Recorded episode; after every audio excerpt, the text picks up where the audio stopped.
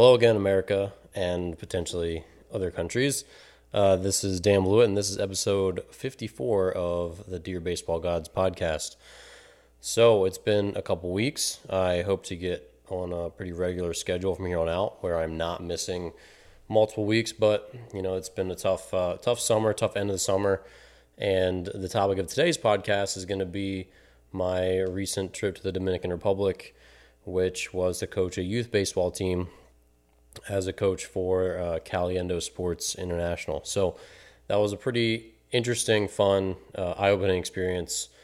And I was really thankful that I got to go and lead a, a great group of kids on that. So um, before I begin, just remember uh, you can find me on pretty much all forms of social media. So if you don't follow me, be sure to because I'm putting out new content each week on Facebook, Instagram, uh, Snapchat, Twitter. Medium. So if you're interested in articles and all that sort of stuff, follow me on Medium.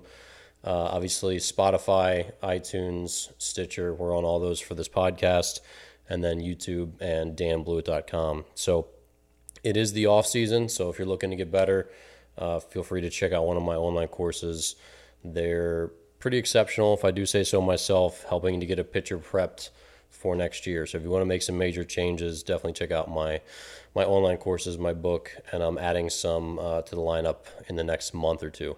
So without further ado, uh, so I got hooked up with with Pete Caliendo, who has a, also he has a great podcast called uh, Baseball Outside the Box. So I highly recommend you check that out. He has a lot of great guests on his podcast, and uh, Pete's a baseball guy. He's from Chicago and he's been running cultural tours for baseball players for a long time. So I spoke at the Illinois High School Baseball Coaches Association back in January, and I'd actually been uh, hounding Pete a little bit on the internet, trying to to sneak my way into a European Baseball Coaches Association seminar. I was really ho- hoping to speak and travel the world a little bit. So when I saw him at the seminar that I was speaking at in January, I said hello um, just made chit chat and asked what he had going on and all this sort of stuff. And uh, as we got to talking, he's like, "Well, you know, let me listen to your talk, and uh, we'll see how it goes. Basically, if I think you're worth, you know, if I think you're worth a crap." So um, I got up there and uh, gave my talk, and we chatted a bunch afterwards and kept in touch. And I actually was on his podcast. So check out my episode with him. I explained a lot about my uh, history with my elbow injuries and uh, shared a lot about my story on his podcast. But Pete's a great guy, uh, big heart, and so he eventually invited me to coach on one of these tours. So my team, along with uh, two other fantastic coaches, Darren Gurney and Darren Seiler, uh, from New York and, and, Maryland, actually my hometown Maryland, uh, respectively. They uh, they both been on trips with him before, so this was my first time. But basically, we had a, a group of twelve kids uh, from all over the country. So most of them were from my state, Illinois, Maryland, New York, because we sort of, as coaches, helped recruit kids for this trip. And uh, we did have a, a, Louisville, Kentucky native, one of our best players. And uh, so we went down there to then tour the Dominican Baseball Academies. And it's an exciting opportunity for them because they get to meet, you know, American players and uh, play against us and usually beat our brains in, although that was not really the case on this trip. And we, in turn, uh, get to learn about their culture, get to learn about how they run practices and games. The kids mixed and mingled. We did pregame with each other. Our kids would play catch and warm up with the other team, and so it was pretty cool to see. Um, it was pretty cool in general, but to see the kids just like quickly become friends with these boys from another country with a language barrier between them, really just through baseball. So we uh, we went through and we toured. I think we played two double headers. So the first two games, first two days were double headers. We completely ran out of pitching after that. After that, we played single games for the next four days. So I think we finished with uh, with eight games in six days, if that's right. I could be miscounting, but either way, a lot of baseball. So every day we had a game or two, and we went to these different academies. And when you think of baseball academy in the United States, like mine, Warbird Academy, or whatever, there's tons of great academies, very lavish facilities um, these are not like that. These are a baseball field uh, in the middle of you know a small town or in the middle of a bigger field in the middle of an agricultural kind of area, um, and it's a pretty beat up kind of field. Um, you know, they lined it in a unique way. They put dots. They had this little coffee can that I assume had like a little mesh uh, bottom and a long stick, and they would kind of dab it on the ground. So they would put like a baseball sized dollop, if you will, of chalk every foot or so. I assume just to save chalk rather than lining the line solid. But you know these fields were you know they didn't have irrigation, and obviously it's super hot down there. The sun beats down, so some of the fields had grass, some didn't on the infield. Um, but all of them were like relatively rough. And even though these kids, these Dominican kids, were really exceptional fielders, they still made a lot of errors because just the field was so unpredictable. And the hops, even no matter how good your hands are, the hops are just very unpredictable. So, you know, there was a baseball field. Usually it was a big square enclosure with a main baseball field and then maybe a baseball field in left center or in left field, right, and then in dead center. It might just be this big open area, kind of like you would have like a municipal soccer field where there's a big soccer field out in center, then there's a baseball field, and then there's another baseball field, just like, you know, a typical like kind of parks and rec setup. So most of the academies had that where they had like real small diamond, the big high school size diamond, or they had one diamond with a fence here and then another one, you know, on the outfield of it with, a, uh, you know, another field for like the smaller kids. But so most of the academies had one to two fields or one main field and a bunch of little like kind of practice diamonds within it.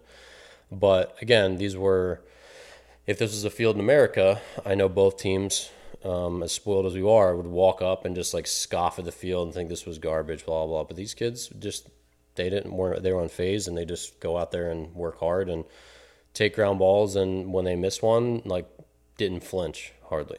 So we uh, we played these academies and you know we had very gracious hosts and after the games were over all the kids were told to bring like little gifts like baseball cards or gum or like airheads or um, you know pair of cleats a hat whatever and exchange it with another player from the other team so we just give them a little gift of saying thank you for having us and you know just with the understanding that they don't have a lot over there so you know as we played these other teams uh, depending on how good each kid was, kind of depending on how good his equipment was. So, as I heard from one of our tour guides, kid Mateo, who's going to school in the United States, um, he speaks relatively good English, and he kind of gave us like the he kind of filled us in. Said like, yeah, you know, if players are really good, and they, you know they'll attend the academies for free, and uh, the coaches will make sure they have like good cleats and good gloves and and good bats. And this is relatively speaking, this is like a, a pair of cleats that were used but are still in good condition,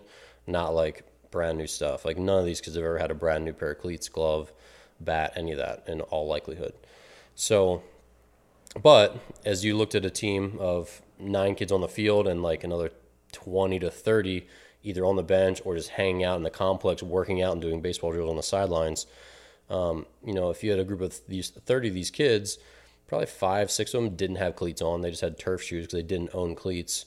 Another handful had cleats, but the the cleats were worn down so much that they just essentially weren't cleats anymore. Um, you had kids with like the wrong size glove or a glove that was super duper old and worn. You, a lot of kids had like A2000s, but they were clearly hand me downs, and they it was the only glove they probably ever had. Probably been used for five plus years.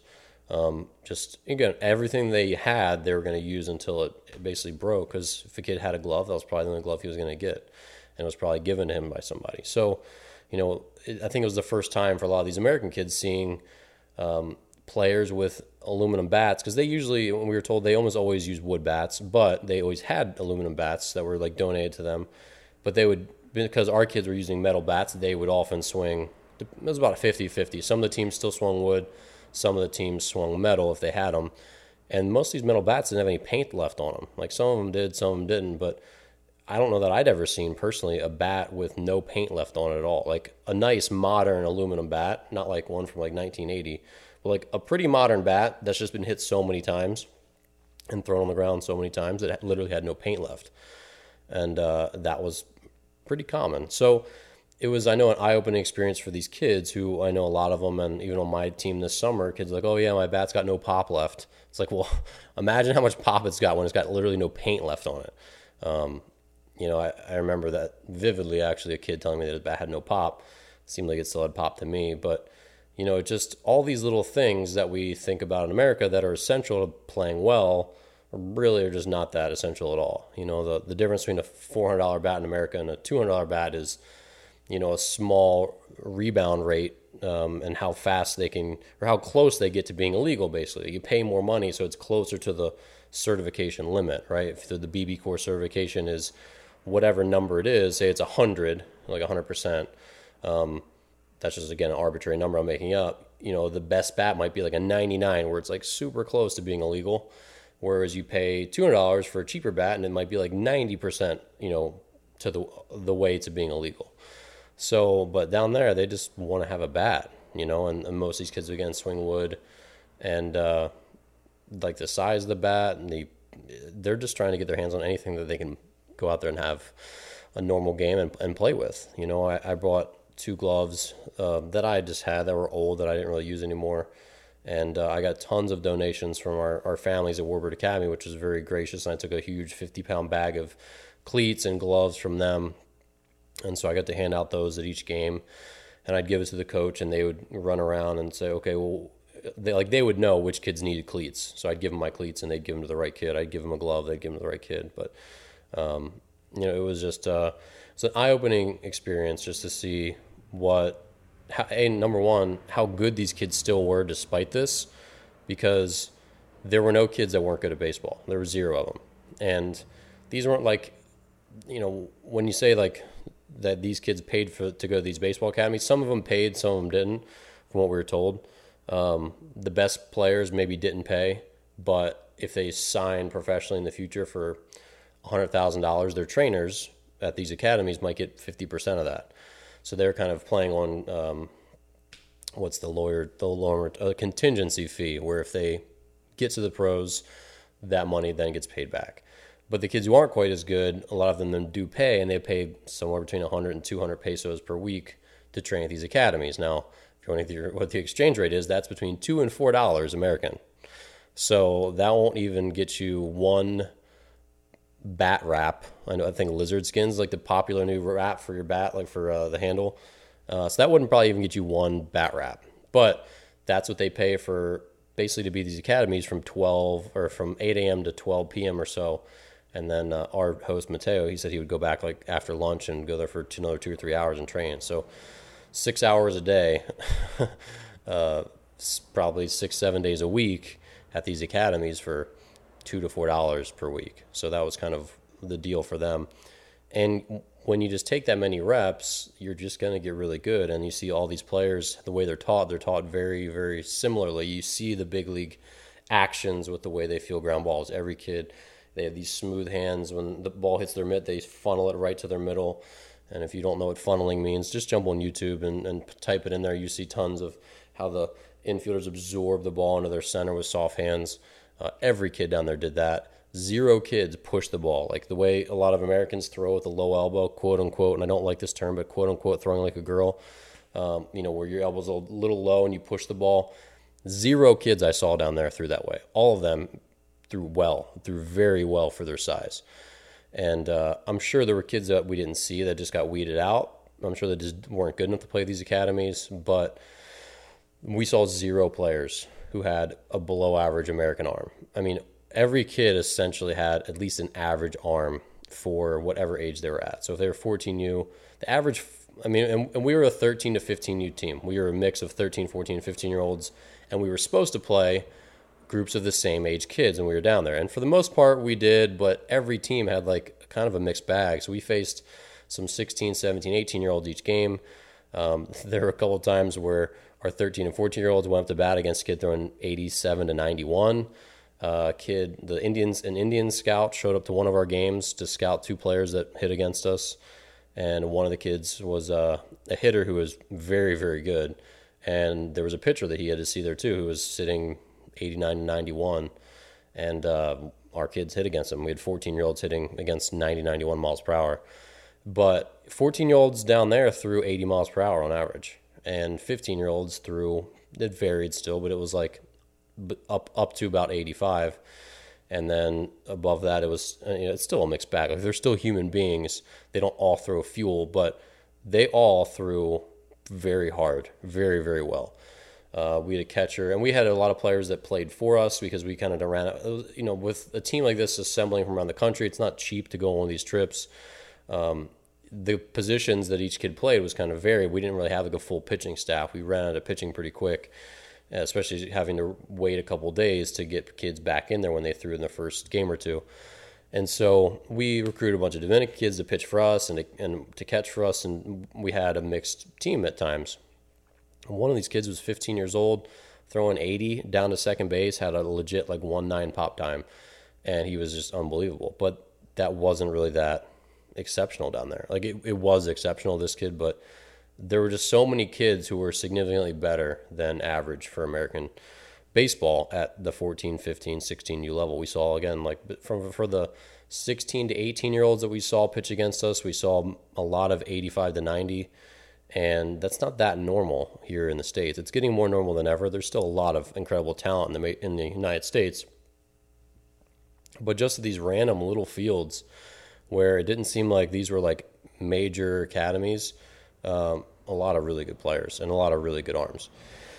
So with all that, um, I would say that the Dominican players kind of lived up to what I had been told about them from a lot of my minor league friends. Were that when minor league, when Dominican players get signed and are put in the low levels of the minor league, so that when they sign their first contract and they're starting at the bottom of pro baseball like everyone else, that they have a lot of talent but not a lot of baseball skills. So they throw super hard, they swing super hard, they can field, uh, but there's just that's kind of it. They swing and miss a lot. They don't hit breaking balls well. They don't throw a lot of strikes as pitchers.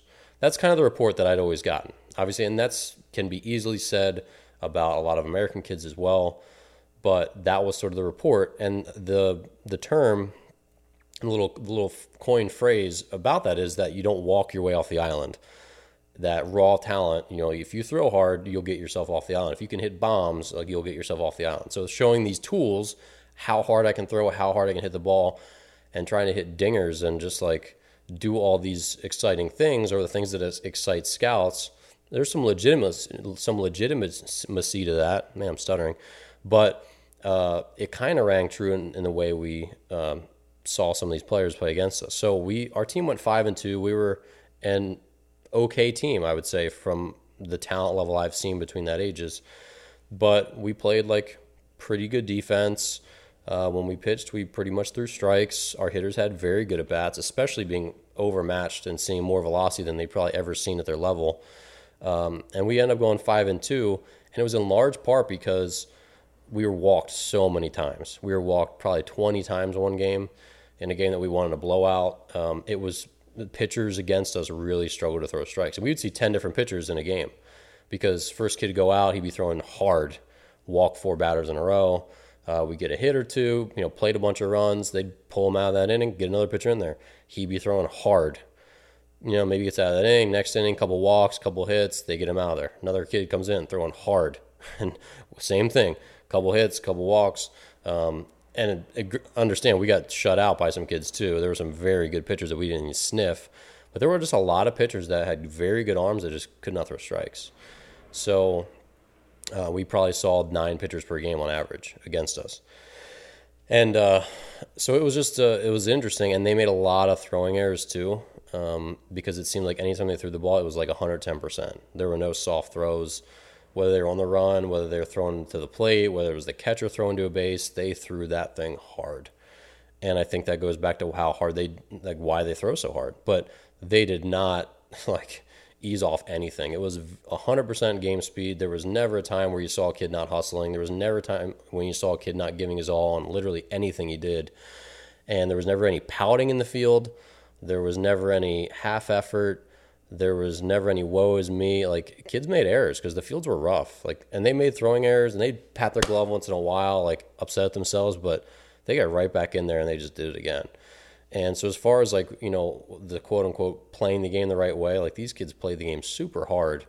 And and it was impressive just to see like their level of effort and competition and drive in the hot sun and the fact that they're out there playing on these rough fields with uh, and, and if you checked out my Instagram or my uh, my Snapchat or my article on Medium about my experience, which I, I suggest you check out. It's called The Path to La Otra Banda.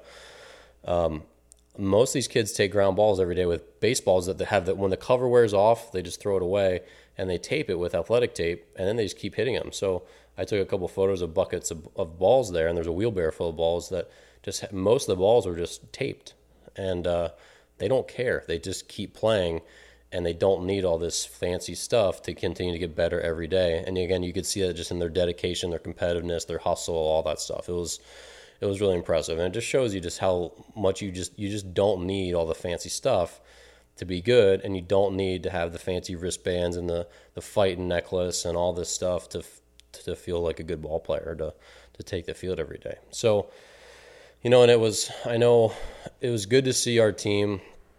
There's a lot of really caring kids and, and parents, and you know we uh, we had to have purified water Otherwise, we probably would have got sick from drinking the lo- local water. So we had, you know, our, our sort of tour guide named Manny. He uh, he took care of us guys to the fields and, and arranged all this stuff. And uh, Manny brought us a cooler with a five gallon, you know, office those blue jugs full of purified water and a bag of purified ice. And uh, in a lot of the games, the kids from the other team were coming over to fill their little water bottles up with water. And I kind of asked my coach one time, like, well, did they run out of water? Like, obviously it was fine. Like, they're drinking our water. I'm like, do they not have water? He's like, no. I'm like, how, how do they not have water? He's like, they just don't. He's like, they just, a lot of those kids probably haven't eaten today. And a lot of those kids, if we weren't here with this water jug, they would just be thirsty. And you're like, ah, God, that just, that just sucks. And they don't com- even complain about it it's it's a shame that that's normal. It's a shame that that's I don't know. I don't know that you'd say that's accepted. That's just the way it is. And if we hadn't played there, a lot of these kids would have played in the sun with no water. They would have had to go somewhere and find water. I don't really know, but you just again, you just take the even the little things for granted. Like, oh, I'm thirsty. These kids were they showed up to play with knowing there wasn't going to be a water jug in the dugout, and they probably showed up with a little 20 ounce, you know, like recycled water bottle or Coke bottle that they drank out of before. And when that was empty, that was empty. And thank goodness they were here to share our jug with us um, and get refilled because otherwise they wouldn't have had anything. So it's just like all those little things combined.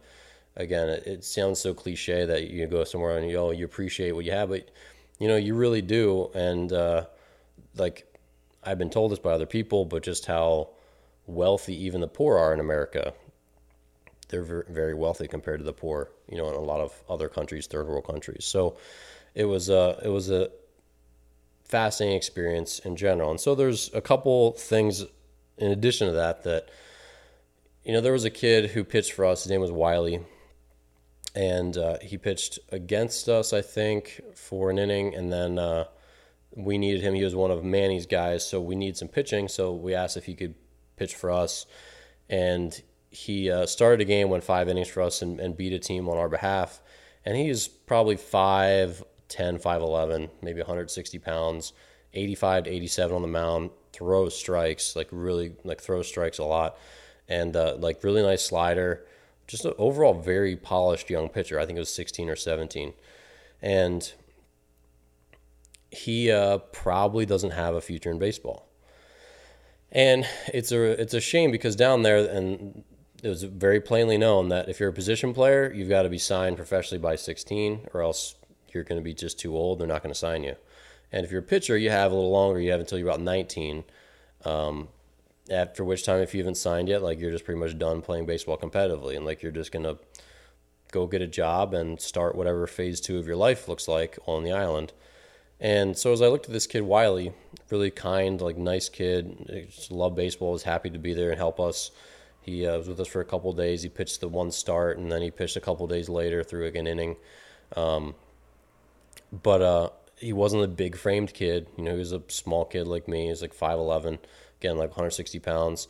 So even though like the velocity, if he was in America at that age, he'd be heavily recruited. He'd be a, a probably Division One or Division Two, like fringe Division One kind of kid, like strike thrower, 85 to 87. If he fills out, he's probably throwing 88 to 90 and uh, you know he's probably going to be a Division two or Division one type baseball pitcher. But down there, there is not. There's you just don't have that middle ground. When you're 16 or 19, you're either turning pro or you're done. And so imagine like put yourself in those shoes as an American. You know, if your kid doesn't get called in the MLB draft as a senior in high school, his baseball career's over and he can't play competitively anymore. That's really sad to think about and it's really crazy. I would have been done. I would have had anything past that. Most kids, it's hard to get drafted, obviously. Most kids would just be done. That would be it. And uh, so it's it's hard to put yourself in that in those shoes. You're like, ah, this kid's so good. He's got so much potential, and he's so young. You know, in America, he'd have till 21, 22 to get drafted when he was a junior or senior in college. And you look at him now, and he's he's small and he throws hard. He's got a great arm, really fast arm. Uh, four or five more years of development, he'll easily get to, to pro baseball. You know, like not a hardly even a, a doubt. But he's only got two years left, and he's not very big to where they're gonna like fall in love with his frame, his projectability, and all that stuff. Where he's probably not going to be a draft, going to be a, a, pro sign. He could, I hope he is, but just looking at him, you're like, hmm, he's probably not going to grow to be six three, so they're probably not going to need him. And it's just a shame because he doesn't speak English, so there's no real route for him to go to an American college or something like that. And uh, that's probably just going to be it for him. So I just remember watching, you know, obviously like the the kids with the lack of equipment, all that stuff, um, heartbreaking. But you know, even more like you think about all these kids and how they could potentially get to an American university and potentially thrive and have more time to develop and get an education, all the stuff, the things that college baseball gives you, just don't have access to it. Like this just not going to happen. And as we talked, uh, we talked with other coaches about, you know, how can that change? Like what? He's like, it's just not really going to change. Like it just takes a lot of money to get a kid from a country like that to America. Like who's going to pay for his education? Uh, if he doesn't speak English, how is he going to pass American classes? You know, and uh, and after that, like the visa process to stay in this country is apparently extremely difficult. So it's just a, a situation where you just kind of shrug your shoulders and you're not really sure what's going to come of it. Because when you think, okay, you know, we could get tons of equipment together and bring it down there for them and and really help improve their baseball experience, like that's great. But um, giving a kid some cleats and a glove is kind of like giving a man to fit or giving a man a fish Whereas if you set up some sort of support system where they could learn English and then potentially go to an American university, that's like giving or teaching them to fish, right? You're giving them the more ultimate tool that they're looking for, something that they would ultimately change their lives more than a pair of cleats or a pair of glove or a glove or a bat, even though they desperately need that stuff. And actually, the our our friend Mateo told us that the biggest thing they need is actually helmets. He told us that a kid was was killed recently because, and we saw this. Um, we didn't see him kill, but we saw the fact that most teams only had a couple helmets. So, kid comes up, gets a hit, he's on first base. Kid comes up, gets another hit, he's on first and second now. One or both kids run in, give their helmet to the guy batting, and then they run the bases without a helmet on. And uh, our friend's like, yeah, he's like, it's really dangerous. And he said a kid got hit in the jaw. He was sliding to third base. He didn't have a helmet on. He got hit in the in the jaw, and he just died right there. So you know, just like all these little things, um, you know, they don't have helmets. And you imagine like losing your son or your little brother or your your nephew uh, because you just didn't have basic equipment to stay safe on the field. I mean, those kids hit the ball hard and they throw the ball hard. So all those errant throws. I mean, if you think, and I and I, I had that moment when he told us that story. I thought back, but all the times when during our summer, like a base runner was running the bases and a ball, you know, he's sliding to second, hits off his helmet, goes in the outfield obviously kids getting hit when they're when they're batting or just you know sliding into third, just run the bases. Like kids get hit in the helmet a surprising amount of the time in uh, uh, the course of a baseball season. It's not like a ton, but it's probably I don't know ten between my team and all the teams we played. You know, both sides of the baseball, probably ten times a summer. You know, someone gets something gets deflected off a helmet, um, and you wonder how many of those if you magnify that or multiplied it through all the teams, all the baseball played in the country how many times would a kid get hit in the head if they're all running the base without helmets? It'd be a lot, and there'd be a lot of serious injuries because of it. It doesn't even have to kill them, but just any head injury, especially in a, in a poor country, that medical care might not be accessible to someone like that, and they might just have a serious head injury. And uh, I don't know. So it's just all again, all those things just make you think about what you could do to improve um, the lives of kids like that, and and the country in general, um, just the state of baseball in the country, because they certainly get good at baseball no matter the circumstances. They don't let any of that stuff hold them back. But you know, a lot of kids. I mean, they were extremely thankful to get a new glove from us, to get a new pair of cleats. Uh, we did have some helmets to give, but it's just uh, it's just a tough situation. It's a, it's a very it was a very worthwhile trip to see, a just to see another culture, and uh, just to see a the good I think in in young boys and how they could bond with these other kids from other cultures because again like every game afterwards you know they give these kids a little gift but even beyond that they just they were smiling and like talking to each other and like doing little like weird baseball lingo to each other and uh, they just like genuinely bonded with each team very quickly where they were just like their new friends even though there was a, a language between them so it was really cool to see that but we uh, we did visit uh, one of the academies that we played was an orphanage and so it wasn't I guess I don't know if they you really call it a baseball academy, but we played against the orphanage and it was called La Otra Banda, which is uh, translated into the other way. And they had a big ceremony for us. The padre, the father there, he uh, he talked about. I mean, he just over and over just said how thankful he was that we were there, that they were so thankful that we were there to play him because um, I think more than the other academies, they uh, I think you could probably just get, feel lost at a place like that. Obviously, you know, these kids don't have parents, and for I think it's just very easy for them to just continue to live this life where no one knows they're there. And I think for us to be there and play against them and show interest, and there's all this this excitement and buzz about our meaningless baseball game, it just seemed to perk everybody up for that day. So we had a nice ceremony, and both countries' national anthems played. I actually started, I, I couldn't hold in a bunch of us. They played this version that had apparently apparently it's the full version of the national anthem, which I never heard of the Star Spangled Banner. There's like so many verses past the ones that they sing that I've heard literally a thousand times for every pro baseball game. Apparently, there's like many verses past that, and they kept playing that. And as we were sitting there, you know, being respectful of my own national anthem, I was just like, I started to giggle. I'm like, this is still going on. I'm like, I feel like, God, we're so spoiled. We even have this enormous, just obnoxiously long national anthem because theirs played in like a minute and a half, and ours is typically a minute and a half. But it just like kept going. It was like five minutes. I was just like, oh my God, this is ridiculous. But um, so I learned, apparently learned what my real national anthem is like in another country. It took me going a thousand miles over water to hear my national anthem for the first time. But it was like this big deal. They had this big ceremony, and afterwards they had us all in for like little uh, snacks and refreshments. And the kids, just like all the boys, were just like kind of in the corner of this this cafeteria, just like laughing and and I don't even know how they were like laughing. Like they were somehow just like translating just enough, and it was uh, like I said, it was just just really special, and they're really appreciative of the the equipment that all the players and families dropped off and donated. And um, you could just tell it just it, it, meant a lot that they were there just to just like hey they made some new friends that day. Because i think it's something that we all take for granted. I know even the players that i played against who like their parents never came to their games you could just see how that weighed on them.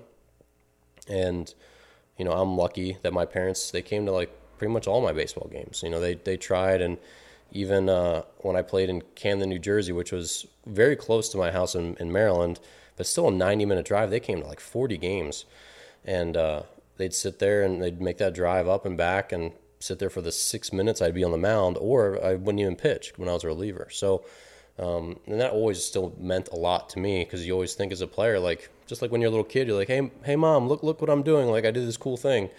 Like that's a big part of just being a kid, and to think that they never have that.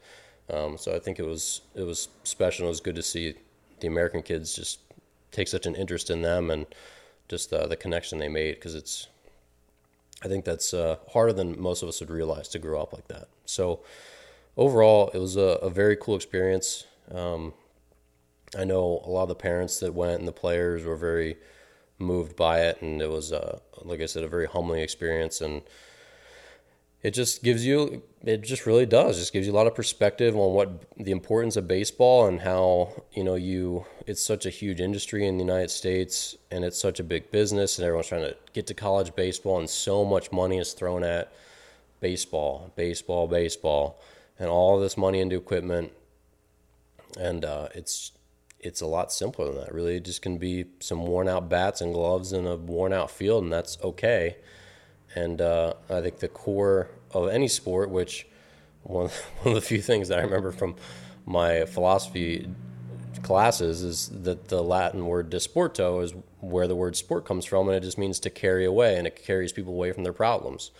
So, you know, for a lot of these kids growing up in, in poverty, uh, baseball carries them away from that. And it's a potential way to a better life, but even if it doesn't ultimately lead to the major leagues or to the minor leagues, it still carries them away for that day, gives them something to be excited about, and gives them something to look forward to the next day. So I know it's uh, sometimes we lose sight of that in America where we're just so consumed with getting the next flashy glove and the next flashy bat and what college we're going to and, and all this stuff and take such pride. Oh my kid plays at this college and he's better than your kid because your kid plays at a lower college and it's uh baseball is just still just a game and uh, we still just need to play it the right way and just understand that it's not really that big a deal. It is a big deal because of what it can do for people uh, especially in that sort of situation like gives them hope but still just it's kind of a game so that's all I got for this week of Dear Baseball Gods. I uh, apologize for my sabbatical, but I'm going to have a lot of new content coming out soon. We have hit the fall period here in Illinois, which is exciting for me because I just get into a better routine. Um, and uh, all like all this stuff is just sort of on the on the side trying to give back some of my knowledge and uh, so i hope to be podcasting regularly, more YouTube videos regularly, Instagram and Snapchat and Twitter regularly, and continue to put out some more courses and, and articles. So feel free to check those out. All right, we'll see you next week on Dear Baseball Gods.